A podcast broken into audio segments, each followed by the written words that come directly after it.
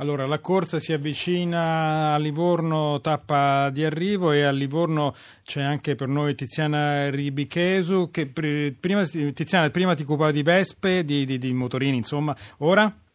E adesso guarda, mi sono avvicinata tantissimo lì alla terrazza Mascagni dove arriverà la tappa. Eh, intanto buon pomeriggio. Eh, siamo all'Accademia Navale dove appunto eh, la tappa sta per arrivare, precisamente abbiamo detto alla terrazza Mascagni. Siamo ospiti eh, dell'ammiraglio di divisione Pierluigi Rosati, ma insieme con me c'è eh, l'avvocato Sergio Gristina che al di là della sua professione di avvocato è un grande esperto di storia livornese. Eh, buon pomeriggio allora, eh, avvocato Gristina.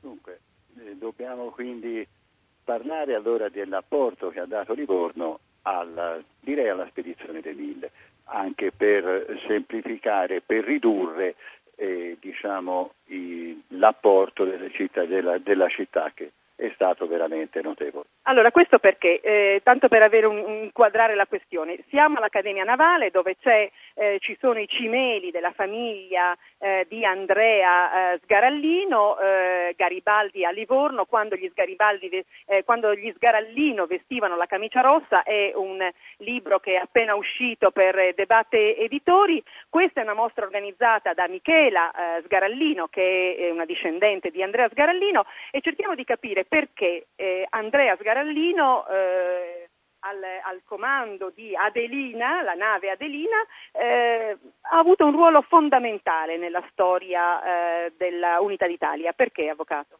Dunque, il ruolo nel caso di specie l'ebbe perché fu colui che creò la diversione verso gli stati pontifici.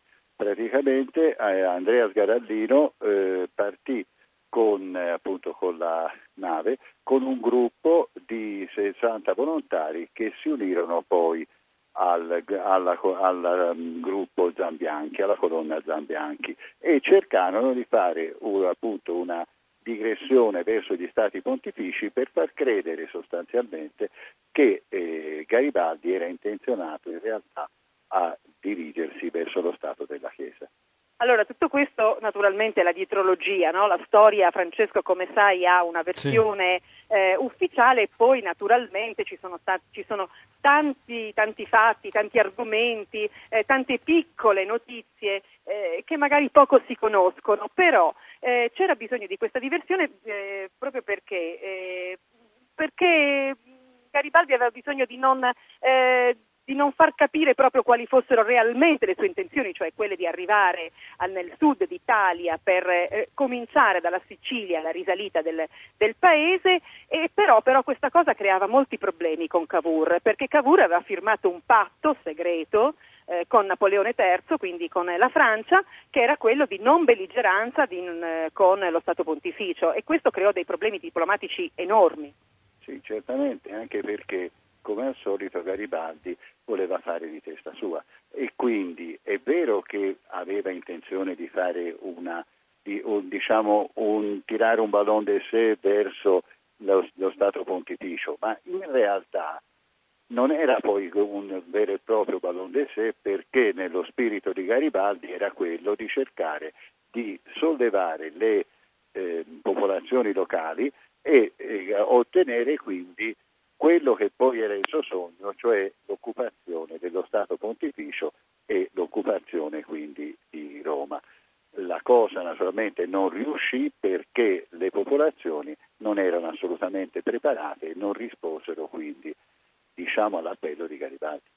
Insomma, per eh, Francesco, come poi sì. sappiamo, la storia si fa con i fatti e quindi l'unità d'Italia realmente, che acquisì anche lo Stato Pontificio, arrivò una decina d'anni dopo. Esatto, il 20 settembre del 1870 con le truppe del, dello Stato Sabaudo e con i bersaglieri. Ieri Anita Garibaldi ha chiesto di festeggiare anche fra nove anni quando sarà ah, il 150 anni della presa di Roma, vedremo poi se ci saranno festeggiamenti. Tiziana. Tiziana.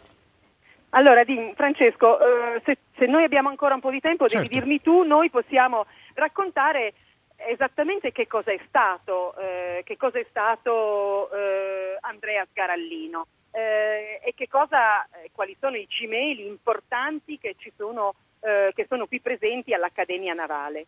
Dunque, diciamo che Andrea Sgarallino è stato uno eh, degli artefici del, del risorgimento de, italiano collegato a Livorno. Lo ritroviamo già nel, nella prima guerra di indipendenza, quando addirittura da Livorno partono ben 800 volontari per eh, partecipare a questa guerra. Addirittura poi in un primo momento insieme ad essi c'era anche Andrea Garallino e eh, non solo, eh, questi eh, volontari poi aumentarono di numero, tanto che il canonico Piombanti eh, ne, ne, ne, accredita pre- il numero in 2600 addirittura, anche se eh, si ritiene che probabilmente è un numero un po' eccessivo.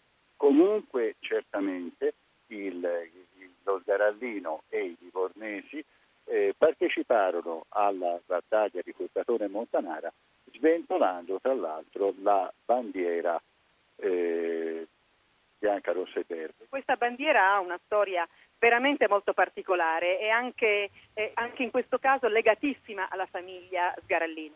Sì, perché questa bandiera venne poi conservata dagli Sgarallino, addirittura venne tagliata a pezzi per nasconderla durante il periodo dal 1849 al 1860 e eh, poi venne ricucita e sventolò a Calatafimi durante la battaglia di Calatafimi.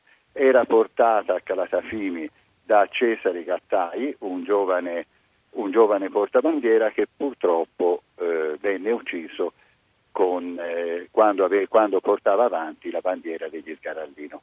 La bandiera venne recuperata adesso è nel museo degli Sgarallino e qui in Accademia la possiamo ammirare. Il destino dei portabandiera purtroppo spesso, spesso è questo. Tiziana, allora se tu non hai altro io riprenderei la linea? Sì, va bene, allora Perfetto. io vi ringrazio e saluto quindi e ringrazio per essere stato con noi l'avvocato Sergio Gristina, insomma ci ha fatto piacere con lui raccontare una parte della storia di Livorno, della città che è tutt'uno con quella più grande della storia del nostro paese, dell'Italia Unita. Grazie. E tra poco continueremo anche parlando col direttore del Tirreno. Grazie alla nostra collega inviata Tiziana Ribicheso.